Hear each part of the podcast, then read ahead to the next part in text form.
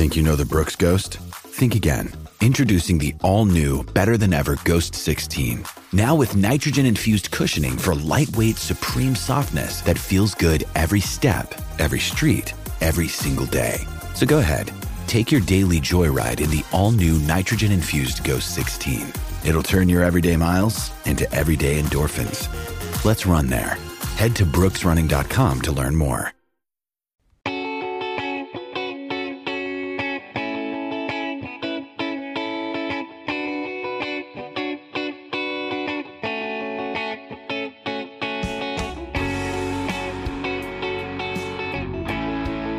Welcome to another episode of Purple Insider. Matthew Coller here, and along with me from Football Outsiders, also working on a huge project with such uh, previous guests on the show as Brandon Thorn for Bleacher Report looking at the 2022 draft. But we won't discuss that right now because we have big things to talk about. Derrik Klassen, uh, welcome back to the show, buddy. How are you?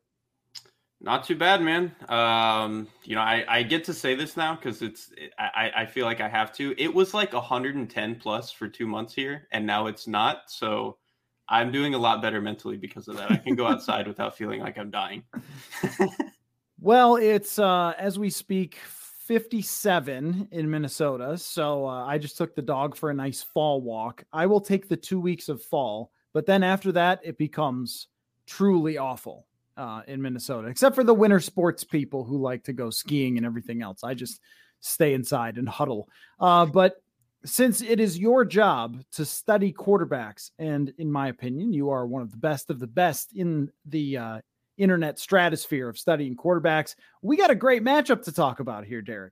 I want to begin with you on Kirk Cousins because there has been a lot of discussion uh, about Kirk Cousins and – his improvement specifically toward the end of games, where this year he's been very good at the end of games. He has not been turning the ball over, which he has had a uh, propensity to do at times during his career. He's not taking a lot of sacks this year. He's getting the ball out quickly. Some of these things are just not Kirk Cousinsy things. In fact, a few years ago, you and I did an entire show about why Kirk Cousins doesn't lead game-winning drives very often. We looked at a bunch of them. So, what have you made of Kirk Cousins play so far this year. And by the way, I did hear that dog barking in the back, which means there's a rule on this that you have to make a dog pun. That's the rule. It happens a lot. You have to make a dog pun in your next answer. So go ahead. What have you made of Kirk Cousins' play so far this year? Oh, that's going to be harder than talking about Kirk Cousins, which is already difficult enough most of the time. Um, I mean, I don't know. Like we were talking, we were kind of talking about it leading up to the show. Like Kirk Cousins just does this sometimes. I will say that I think um, the way that the offense has opened up structurally um, with more receivers on the field, I think has maybe helped him a little bit because I think we saw at times when he was in Washington, um, he's a better quarterback now than he was in Washington. But a lot of his best moments in Washington were when they had like DeSean Jackson and they could do a really good job of stretching the field and making those windows over the middle of the middle of the field a little bit clearer for him. Um, and I think when they did, even though he's a very good play action quarterback and stuff like that, I think when they were a more heavier team and then they got into drop back when when they had like more condensed windows over the middle of the field i think sometimes he could get a little bit gun shy. And now that i think they've opened things up a little bit i think that's a little bit more conducive to him being willing to pull the trigger and stuff like that. And so um, i know Arif, Arif Hassan was talking about this on mina's show. And the thing is like when you get into two minute situations late in the game like that is what your offense becomes no matter what even if that's not like what you are generally like coming into a game. Your offense is going to have to be 10, 11 personnel. You're throwing the ball, um, stuff like that. And so he kind of posited the idea that maybe because their offense is a little bit more that way generally, he's actually just more comfortable in these late game situations when that's what the offense becomes anyway. And I think there's probably some truth to that because I mean, just the more that you rep anything, the more comfortable you're going to get with it. And I think he's very much a guy who, because he is not very naturally a guy who can just make you know he can make chicken salad out of out of chicken shit. Like I, I think he's a guy who kind of needs reps and stuff. And now that I think they're doing that a little bit more, he's just gotten a little bit more comfortable. Yeah, I think part of my theory has been that he also has another guy to throw to. Mm-hmm. And there's only so much focus the defense could put on um, you know, Justin Jefferson and Adam Thielen, but they're going to put all of it on them in those big situations. And KJ Osborn is just, he's a guy, he's a player. And in previous years, there were times where Cousins targeted Laquon Treadwell on fourth down. And, and it was like, why? What is happening? Why are you doing? But also, Laquon Treadwell is on the field. And if he's on the field and Kirk Cousins Reed takes him there, he's going to throw the ball there. And it's not Kirk's fault necessarily that they had a well below replacement level wide receiver out on the field way too often in those big spots because, well, even last year in big moments, they would have Bisi Johnson or Chad Beebe. I mean, these guys are barely NFL players who you're having as his third wide receiver. And we tore our hair out for the longest time going, you know, guys, maybe you should sign one or draft one or do something. And they have sort of hit the lottery again with KJ Osborn. I think that even weirdly, Irv Smith's injury has not allowed him to even rely on a tight end on underneath stuff. It's like, no, you have to throw it to a playmaker in these big spots. Yeah. I mean, and I think there is some there. I think when you put a quarterback in that situation where he's not naturally super aggressive and you kind of put him into this like ultimatum where it's like, you have to start throwing down the field more or you're screwed and the offense can't function, especially with some of the uh, running back uh, injuries that they've had. Like, it, not that Alex, not that Alexander Mattison is bad, but like he's not Dalvin Cook. Um, and so like that kind of forces you to push the ball down the field. I think we're seeing some of the same thing with um, Derek Carr. Like he's generally been a guy who's a little bit more conservative. But the offense can't run the ball. Um, their running backs have been banged up, and their offensive line sucks. So Derek Carr is, is kind of like he knows that like okay, if I don't push the ball down the field, we're not going to get down the field. And I think he's done a really good job opening himself up in that sense. Kirk Cousins has not like his A dot is like not nearly as high as Carr's is right now, but I think he's generally been more comfortable taking those those plays when he has to. Still waiting on that dog pun for you. Um, I will get one by the end of the show. Okay. I, I, promise you that. That is a demand. good, but it will be there.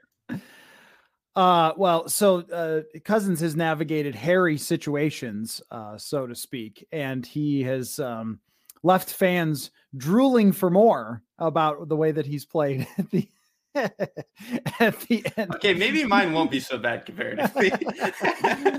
well, I mean, hey, if you're not going to jump on it, then I will pick up the pun slack. No, but I, I think I think you're right that when Cousins is really forced into a situation where he absolutely has to be aggressive and he has another player to make plays for him, he can do it. it I mean, that, that was always the puzzling thing because people always look for these other explanations like is he just a choker? Does he get nervous? And, I, and athletes do for sure. I, I think that that happens. But i'm not sure that someone at such a high level who had been an nfl quarterback for so long when put in a situation that's difficult would just be like ah, i melt um, and i think the other part of it too is that their pass protection well not brilliant has been good enough to get him time to throw in some of these spots. I also think that, like you said off the start, this is this is Cousins though, and, and this is the thing that I think people are concerned about is that so far they've beat the teams that don't have winning records. They've lost the teams that do have winning records.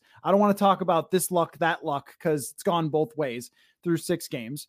And uh, you know, it, it feels like this is kind of a cl- it, it's like a classic Cousins, but maybe trumped up a little or turned up a little bit on the notch. But it's sort of a classic Cousins season to be three and three. He's got really good statistics. He's played well. He's had his moments, but then you're sort of holding your breath, like, wait, is one of those games going to happen? And and maybe that was just Cleveland, and then that's the game that was going to happen. But usually, out of a 16 or 17 game season, you get 10 or 11 good performances out of Cousins and then you get five or six where you go, I don't know what just happened there. And we lost to Atlanta because why? And uh, th- that has not happened yet this year. And I wonder if there's anything you see with him where you say, you know, maybe it won't. Maybe that shoe won't drop. Uh, I don't know. I think he still kind of is generally the way that he is. I, I, will say, I think I agree with you that the the protection has generally been like good enough. I will say too, like Kirk Cousins is his problem against pressure has never really been like being willing to take a hit if he knows where he's going. Like he'll stand in there if, if he if he goes like one to two and he's going to take a hit, but he knows where he wants to pull the trigger. He'll still do it and take the hit, and he won't shy away from that. The problem has always just been like if he has to move or reset, things can get a little bit trickier than that. I think with what we talked about earlier with him maybe trusting these weapons more than now that he has a, a third receiver that is like an NFL player that is actually good to have on the field it's possible that he's getting in those situations more where he's a little bit more comfortable pulling the trigger early in the play because he knows that this guy's open. He trusts him to make a play. And so even if he's getting pressured, he's not like second guessing or anything. He's not like, oh God, I'm gonna drop my eyes, I'm gonna, you know, take a sack, whatever. He's just like, I think my guy's open, I trust him, I'm gonna pull the trigger. And so I think that's working really well for him. Pressure stuff is always like can be volatile, but I think he's always kind of functioned this way. And it's just a matter of like how bad is the offensive line gonna get? How bad are the receivers gonna get? I think the receivers are gonna be fine. Maybe the offensive line gets worse, especially if they get a guy injured, but I think generally he's he's probably going to be okay. He'll probably still have one or two games like that because that's just what he does. Um, but that's also like any other quarterback. Like I mean, we just saw Mahomes completely like die like last week. Like it's just going to happen to some guys. So um, I don't think he's going to completely capitu- capitulate to a level that's like he, he's unplayable. I think he'll probably be fine. Yeah, I think that um, the way that they're trying to, and I don't mean this as a pun, as a reference to the vaccination status, but trying to sort of build a bubble around him a little bit, where he's getting the ball out quicker, and like you said, his depth of targets gone down. Whereas Gary Kubiak's plan, and so was Kevin Stefanski's, was to run longer developing routes and have Cousins use his deep accuracy to those receivers. And it's interesting that the results are a little different in like yards per attempt and things like that, but the results overall are kind of not that different. I mean, they still have great passing numbers, but too many three and outs and too many long stretches where nothing happens. And it'll still be third and 11, and he'll throw a three yard pass. And there are still even moments with clock management where you go, You okay? Uh, what, you know, why did you throw like against Cleveland? Like, why did you throw a three yard pass in bounds? Because you do that sometimes. And I guess I just wonder like what you think the ideal offense for him is because it's almost like we've declared it whatever we recently saw work. So early in 2018, we're like, wow, DeFilippo is nailing it. And then, you know, later in the season, it comes off the rails. Stefanski and Kubiak with the play actions, it worked for a ton of downfield stuff. It also got him sacked a lot and he held on to the ball a lot. And then this year, now it's the short stuff. And I guess I I don't know, like maybe there is no magic bullet answer. Why don't you just do this and it will work all the time? I don't think there's one that takes him to the next level. I think he's very much a guy that who can like be he can fit into a lot of different things. Uh, like I think you made the joke that like he is kind of just the best offense for him is whatever we saw him in last. But I think that's like the thing is he's just kind of adaptable and there's no thing that's going to like set him over the top. I just don't think he has a skill set where you can he's so good at a lot of things, but he's not great at any one thing that you can be like, we're going to build the offense around this. Whereas like Cam Newton at his prime, it was obviously the way that he could run and power pass. You even see with like Ryan Tannehill, it's very clear that like what his skill set is with like the power pass that they do with Derrick Henry and stuff like that. Um, I mean, it's just like Russell Wilson, the same thing. Like he's much more of like a complete deep shot guy, um, and then they're just kind of okay with building the offense for him to scramble and stuff. Like Kirk Cousins, I think, is just not a guy who has a trait that is very conducive to building this elite offense. You're kind of just hoping that the pieces around him can be elite, and then he's always going to be the guy that can like fit it together properly. Now, um, which about- is kind of kind of sucks if you're hoping that he's like your franchise changer, um, which people have been hoping for for three years. But I, I, don't know. He he definitely is more of just like a stabilizer than I think somebody who completely puts you over the top. I was just about to take it there because we're we're more or less in a contract year in the way that he's not playing with a $45 million cap hit next year. Or if he does, that's not very helpful toward winning the Super Bowl.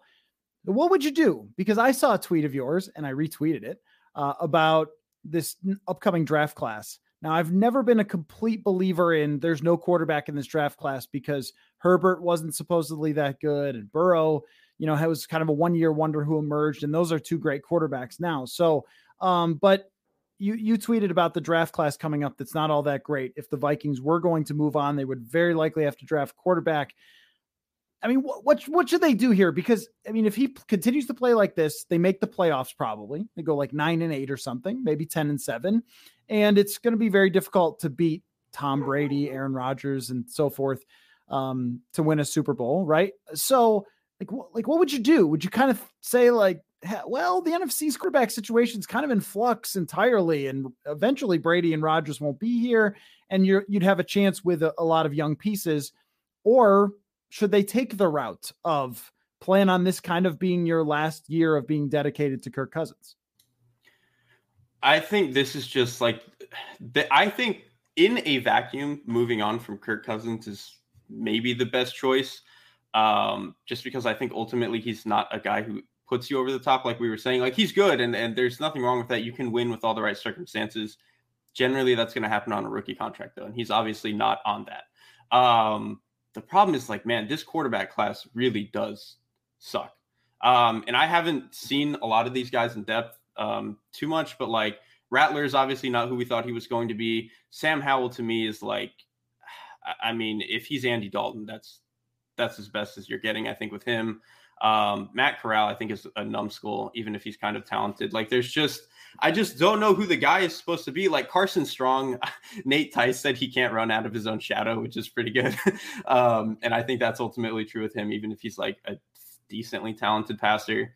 I, I just, there's, there, the thing is, there probably will be a guy from this class who turns out to be a top 16 quarterback or whatever and is like a functional player or whatever. But there's none of them heading into the draft season, into the draft where you're like, that's the one I would stake my franchise on him being the guy. And I think, especially when you're in Minnesota's spot where one, they're not going to play poorly enough to be in the fourth overall pick where they can just like freely get this guy. That's not going to happen.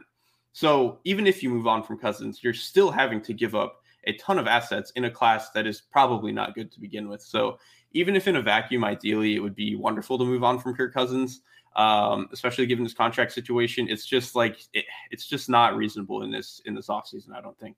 It, it feels like what you would have to do is find a way to reduce his cap hit and for maybe I don't know though. You can't like it's not a video game. You can't just like extend for a year. Right. You have to agree to that. Like that's the problem. Like we ask people ask all the time. Well, isn't there something they could do? Well, right, but his side has to agree to it, and I don't know why he would. Mm-hmm. So um, that's the thing. Why would he do that? Like, right? It, it doesn't. I don't know. Well, and if he puts up the seventh best quarterback rating in the league, and they go eight and nine and miss the playoffs by a single game, is his side going to go? No, you're right, guys. We'll take twenty two million. no, of course not. He's going to look at Josh Allen's deal and Patrick Mahomes and be like, 40 mil, baby, let's go. And uh, I would not blame him for that. Somebody has always paid Kirk Cousins. It's just that uh, he's going to continue to up the ante as he plays in the top 10, 12 quarterbacks in the NFL because look at the bottom quarterback play. Um, so that that puts them in a tough position, especially with Justin Jefferson very much in his prime. You can't really waste the year either with a rookie quarterback. You can't do this Justin Fields thing and just go like 6 and 11 because you have a rookie quarterback. Well, Justin Jefferson's on his rookie contract. So it is a very, very difficult needle to thread. Now, the team on the other side, the Dallas Cowboys, they've kind of done this. Dak Prescott, he's got the huge contract. They've paid everybody, and yet they put enough weapons around him to just have this miraculous offense Tell me what Dak Prescott is doing that has made him an elite quarterback. Because I think even that conversation about signing him, not signing him, even the Cowboys were like, I don't know, is he going to be worth it? And then now he's playing as good as any quarterback in the NFL. I think the Cowboys trying not to pay him was the dumbest thing possible. He he's been a top five quarterback for for years. I think he's just unbelievable. I think pre snap, like outside of Brady, I don't know that there's anybody as, as, as sharp as he is. Like he handles so much. He handles all the protection stuff. Um, he's incredible at understanding like where leverage is. He's the reason that they can go to as much drop back as they can. Um, like he just he can do everything, man. Like I think he's he's incredible. He can throw to all three levels of the field. Um, he oddly will have like one or two throws in the one to 10 yard area that just like hit the dirt for no reason. Like that's like his one really weird blemish. I don't know why he continues to do that. Um, but I think otherwise he's just incredibly accurate. And I think why he is so good and like I know um, Seth Galina has kind of talked about this on his show a lot, but like their offense can be like three different offenses because of the way that he can function. They can be this like empty spread everybody out because he can read everything. They can go into um, tighter formations a little bit and get into like true um, you know, like under center play action stuff. They can go to gun and play action. They can go to gun and drop back. They can do literally anything because he can make every throw on the field. He can get to his backside if he needs to. Like he can do all the full um, full field read progressions. Like you don't have to you don't have to just roll him out to make sure that he's making all the right throws and stuff. Like he just everything is on on the board for him and like he's probably the best passer from the pocket in the NFL except for again maybe Brady. Um, and he's still good enough outside the pocket that you know he's not like peak Mahomes or, or Allen or whatever, but like he's still really, really good outside the pocket. It's just that he's made such a concerted effort and done such a good job at being an inside the pocket passer that we don't really think of him as a playmaker, even though he's still one of the best at that too. So I, I, just think he's been incredible. And to your point, like they've surrounded him with just unreal talent at, at every position, really. And even the offensive line is not 2016 levels, but it's pretty damn good. Yeah, I was thinking about this too because uh, when Mike McCarthy got there, it was natural to go, "Oh no, what did you just do?" Uh, the guy who ruined Rodgers, um, which you know maybe part of it was their roster falling apart too in Green Bay, uh, but Kellen Moore seems to know what he's doing. Um, give me your your kind of feeling on him because it's so funny. Every week, it, I'll run across something of somebody calling Joe Brady a genius in Carolina and talking about how, oh, he's a head coach candidate. Can't wait till Joe Brady's the head coach. And I'll go, what? Why? I don't understand what what is happening. Kellen Moore, on the other hand, I look at his offense as having open receivers for Dak Prescott a lot. And like you said, having a lot of different layers to it. And he's a guy that I think people should be talking about as a future head coach and not so much um, Sam Darnold's offensive coordinator. Um, I mean, I agree. Like I just said that, like the the reason they can get to four different offenses is because of Dak and because of the talent that they have. But like, you still have a, to have a guy who can put it together and make sure that it works together and it functions together. And I think Moore has has generally done that. I think when he first took over play calling duties last year or two years ago or whatever it was, he, he did a really good job early on of like doing a lot of shifts and motions and, and giving Dak Prescott a lot of um, because the thing is like shift and motion stuff to me can be kind of overrated. You need a quarterback who is smart enough to understand where the moving pieces are going. But Dak is obviously that. And I think for whatever reason, after Kellen Moore's first couple of games when he took over a while ago, they had gotten away from that and gotten more static. But this year, I think they've done a really good job at getting back to that. Um, maybe part of that is they just feel like their tight end group is a little bit more versatile than it used to be. I know I know it's the same guys that they used to have, but they're healthier now, and I think um, Dalton Schultz in particular looks better than he had um, before, so they've been comfortable moving those guys around. Um, CeeDee Lamb obviously has another year in the system. That's going to help. Like uh, Tony Pollard, another year in the system. They've done a really good job of like splitting him out wide as, as a receiver a little bit. So like I think he knows that they have all of these moving pieces. Um, and he's just done such a good job being able to move them all around. And, and Dak is obviously a smart enough guy to understand all that. So I think more just the fact that he can make these two or three completely different styles of offenses still flow together, um, especially the way they tie their run game to, to the uh, play action game, man. It, it's really incredible. Like there was a sequence against the Chargers in the first quarter. Um, Dak actually ends up throwing a pick on the play action because uh, uh, who was it? I think Asante Samuel just makes like an insane play on the ball, but like the way that they got to that and it was open um, before Samuel made a crazy play. I mean, just the way that they can sequence stuff is, is really incredible. So I think Moore is definitely better than Brady at this point. I think Brady's still good and is handcuffed by an idiot quarterback. But I think Moore is definitely the guy who should be getting uh, head coaching stuff. Folks, football season is in full swing, but we've got basketball and hockey getting rolling as well. And SotaStick has got you covered. You have to see the Moose t shirt designs for Marcus Foligno. You can also get your hands on the very popular Dollar Bill Kirill shirts as well. On the basketball side, the design with three wolves howling at the moon, perfect for the spooky fall season. And the design with the wolf carved into the state of the Minnesota is just awesome. It's very cool stuff. And hey, for you college football fans, Check out the Tanner Morgan t shirts as well. SotaStick has tons of hats and hoodies with all their great designs on them. You will love it. Go to sotastick.com. That is S O T A S T I C K. Check that out today. Use the promo code Purple Insider for free shipping and also follow myself and SotaStick on Twitter for our giveaways. When you need mealtime inspiration, it's worth shopping Kroger, where you'll find over 30,000 mouthwatering choices that excite your inner foodie. And no matter what tasty choice you make, you'll enjoy our everyday low prices, plus extra ways to save, like digital coupons worth over $600 each week. You can also save up to $1 off per gallon at the pump with fuel points. More savings and more inspiring flavors make shopping Kroger worth it every time. Kroger, fresh for everyone. Fuel restrictions apply. Mother's Day is around the corner. Find the perfect gift for the mom in your life with a stunning piece of jewelry from Blue Nile. From timeless pearls to dazzling gemstones, Blue Nile has something she'll adore. Need it fast? Most items can ship overnight. Plus, enjoy guaranteed free shipping and returns. Don't miss our special Mother's Day deals. Save big on the season's most beautiful trends. For a limited time, get up to 50% off by going to BlueNile.com. That's BlueNile.com.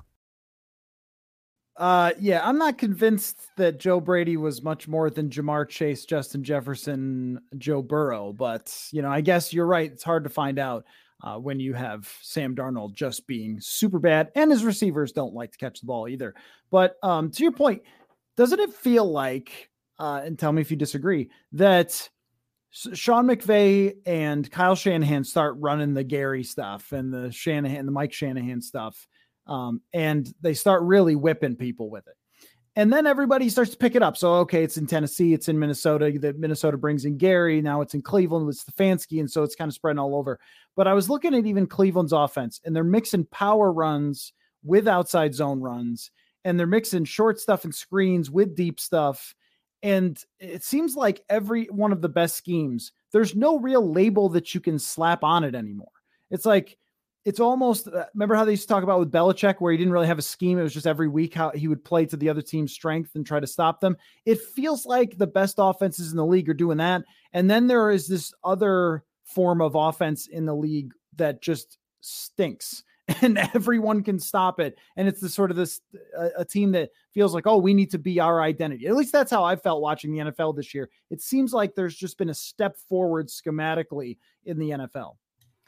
I think it's kind of been like not a long time coming, but a few years coming. Like when we everyone everyone knows this, but if you go back to like the Bears game um, in I think 2019 with the Rams, like when they really started like getting five and six guys on the line of scrimmage, and they were just not going to let you play outside zone. Like they just weren't going to give you that because the way to beat outside zone is to just get everybody in one of the gaps immediately. Because the way the reason that outside zone works is that if you're playing like a typical four down front where there's um, bubbles in a couple of the gaps, like naturally when you're getting some of those double teams, like something's going to to pop open in one of those bubbles. That's just the way um, that outside zone is designed to work. Um, you're kind of playing to what how the defensive line is going to play you. Well, if they're putting a guy in every gap, what's supposed to come open? Nothing. Like you're just hoping that your guard just kills a guy. That's really all that you're hoping for, and that's not a sustainable business model um, in the NFL. It might be fine if you're Alabama playing against.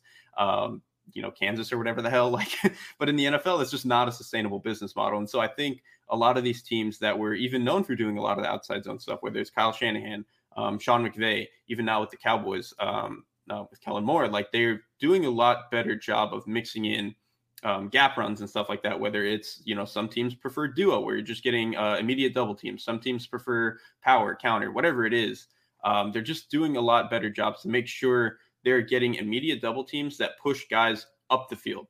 Um, and I think that that's why you're seeing some of these things work the way that they are. Because if you're going to go to, especially what these teams are doing now with um, three down fronts, where you're, you're seeing a lot more like typical three four, um, where you're going to have five guys directly on the line of scrimmage, like the way to beat that is to just take that, you know, five tech or four eye or three, whatever they're playing, is to just immediately get a guard and a tackle on him and just push him out of the play and have a fullback or tight end or whatever sprint into that gap and lead block. So I think that's why you're kind of seeing this evolution the way that it is. And to your point, the offenses that are stuck behind are the ones that are still stuck trying to, oh, we just, you know, two years ago we saw everybody was doing outside zone. So we're going to keep just doing outside zone. It's like the league changes, man. Like it can change very fast and you got to keep up. And I also think the teams are smarter about when they run and mm-hmm. how the, and what they use their running game for. That okay, if you're, you know, up 14 and you're trying to grind the clock out, then you know that's when you want to use it. Or if it's second and short to get yourself a first down, then use it. But I, I just when I look at the expected points added from the running game from even five years ago to now, I, I see teams just doing it more efficiently, gaining much more expected points out of when they run the ball, and then how they tie that together to their play actions and create deep shots down the field. I mean, that was sort of the McVay and Shanahan thing is tie those two things together. But now they're being tied not just on are we running an outside zone or not, but all sorts of different looks, formations, motions of, oh, that was my key this week if I'm a linebacker. And oh my God, that's not what's happening. And I also feel like this is why Eric Kendricks is so good and so valuable because there are five linebackers in the league who can deal with all this stuff. What was it the pick he had against like the Lions or something like that? Or I don't know if he's the one who picked the ball, but like yes, he had a ridiculous play where he jumped into like an RPO window, which is obviously like not the same as play action, but it was just like, dude, uh, that's why this is a mini like side rant, but like this is why I hate the devaluation of linebackers because if you have one of those guys, the entire NFL passing game now is designed to beat linebackers. So if you have a guy who cannot be beaten as easily, that's pretty dang valuable, man. Like it's really nice to have one of those guys. It changes like structurally what you're allowed to get away with on defense. Yeah, and last year uh, with Kendricks, they were sort of hanging on on defense. As soon as he got hurt, they started giving up like 50 points. I mean, it, yeah. that's that's his value, and and uh, I I mean I've seen him do it. I don't know how many times, but the interesting little wrinkle to that was he said that he intentionally crouched down, so he thought because he's already kind of short that he mm-hmm. thought that Goff like wouldn't be able to kind of spot him where where his read was taking him. So even there's like little things that he does beyond that, and then he makes a one-handed interception. I mean, he's an incredible, incredible player. Uh, let me ask you before we wrap up, just about the quarterback play in the league with some of these young guys. I've enjoyed watching Mac Jones play because he looks like an NFL quarterback right away. You're like, wow, okay, making reads and delivering the ball on time, and also a fearlessness to Mac Jones that I really like. And I tend to look at a lot of things that go eh, for young quarterbacks that go beyond statistics, PFF grades, whatever. Joe Burrow, for example, last year, getting whipped in, in games. Just offensive line's horrible. I'm not even sure their scheme's any good. And that dude just kept coming back and coming back and coming back. Did not see that from Justin Fields. Have not seen that from Justin Fields. Haven't seen it from Zach Wilson, really. I, I wonder what you think about judging the young quarterback class even just beyond like the numbers they've put up because i after what i saw about justin fields on sunday i was uh, like legitimately concerned you shouldn't look like you're giving up at the end of a game when you're losing to tom brady you, you just you have to keep fighting right? And it just looked like he had completely said somebody take me out of this football game. And i thought man i don't know. I just don't know if that's going to play. Um so give give me your kind of feeling on on that. I mean with fields like we saw him beat Clemson with like a broken rib. So like I I, I don't think that this is like a thing that he, I don't think it's like an entirely that he's like not a fighter or whatever. I also think like a lot of these guys have bad offensive line, but uh I think next gen stats tweeted something that like the Bears are giving up the highest perc- like probability of pressure like per like whenever you're at like 2.5 seconds in the pocket or whatever. They are the most they're the highest probability of giving up a pressure, which doesn't have anything to do with Fields. That's just their offensive line sucks that bad. So I do think it was a little bit concerning that he kind of checked out a little bit. Um, but I don't know, man. It's like his fifth start, so I wasn't. I, and it was against the Todd Bowles defense. Like it was just a horrible situation for him. He has not looked particularly great though. He's had like moments against um, the Lions and the Raiders where he looked okay he looks honestly really good on a lot of their play action stuff, but his drop back game has been pretty suspect, which is partly the offensive line, but also partly like we knew coming out of college, even for as much as I liked him, like the drop back one to 10 yard area was just not typically where he shined. Not that I thought he was horrible at it coming out of college, but that's probably where he was going to have his roughest like come to Jesus moments in the NFL. And we've we've seen that. Like that's been the case. Um, and so I think it's just kind of a mix of him of being in a really bad offensive line situation for a guy who likes to hold on to the ball. Hopefully they can fix it. Hopefully they get their, you know, um, their tackle back that they had. So I, I don't know. Um, pretty rough situation for him. Zach Wilson. I mean, Zach Wilson has just not looked very good either. Um, he ha- he has Zach Wilson to his credit has like two or three insane plays outside of the pocket a game, which is obviously what we expected. It's just that everything else has been horrific. Another day is here, and you're ready for it. What to wear? Check. Breakfast, lunch, and dinner? Check. Planning for what's next and how to save for it? That's where Bank of America can help. For your financial to-dos, Bank of America has experts ready to help get you closer to your goals. Get started at one of our local financial centers or 24-7 in our mobile banking app. Find a location near you at bankofamerica.com slash talk to us. What would you like the power to do? Mobile banking requires downloading the app and is only available for select devices. Message and data rates may apply. Bank of America and a member FDIC. I think it's got to be a pick and choose when it's who to sit and who not to sit. And Zach Wilson mm-hmm. was a guy, an obvious you should sit him. I don't know that Justin Fields was an obvious one, but honestly, I, have said this before, and like the reality is just that these guys are going to play because GMs are playing for their their their job security, and and they want to prove like, no, this guy is totally worth the pick. Blah blah blah blah. blah and they can't maybe waste a year of having a guy on a bench because they might get fired in that year. but like I would argue 90% of quarterbacks should sit. Like Mac Jones, maybe uh, Mac Jones obviously has been good enough that it, it, seems like he doesn't need to be. But we kind of knew that coming out of college, he was a guy who was really smart, really accurate, really tough in the pocket. So it kind of makes sense that he had a lot of the high floor stuff that would be conducive to him being competent early on. Um, and then obviously Trevor Lawrence, like he's the prince who was promised. He was obviously going to be fine. But I think for all the other guys, like Lance in particular, like they just were probably going to. It probably would have been nice to see them sit a year, even if they may maybe could play year one and still be fine down the road. It would probably have been nice for them to sit. Like that's just the reality, I think, for most quarterbacks. And, and with Fields, I mean, it's just time to fire their coach and general manager. I mean, how that too. How, how do you bring in a quarterback who's known for holding onto the ball too long?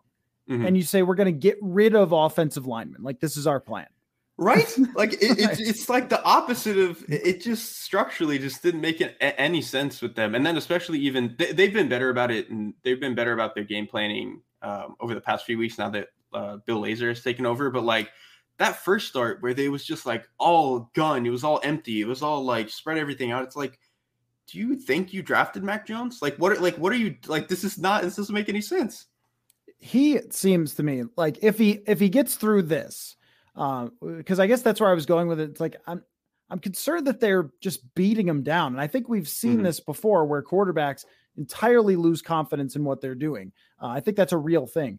Um, yeah. He struck me as a guy who could be like a faster Ryan Tannehill, where he runs bootlegs and throws it down the field when you give him time, and could be incredibly accurate deep. And I don't understand why Matt Nagy last year used bootlegs with Mitch Trubisky. And it actually worked and he played somewhat competent football and then said, no, no, no. Back to my back to my shotgun stuff. Like, well, I don't understand it. It just doesn't make any sense with the guy that they drafted. To your point, like it's just, I, I don't know, man. I, I, don't, I really don't understand what the plan for them was. And then I don't know if you saw this. You might have. There was a thing on Twitter where, like, I think it was Fields's first interception he threw a bad ball. Like it, it, was a bad ball, like whatever. I think he was like he kind of scrambled and threw threw one to Allen Robinson. Um, he kind of threw it behind me. It was not a very good ball. Probably should have been picked the way that it was.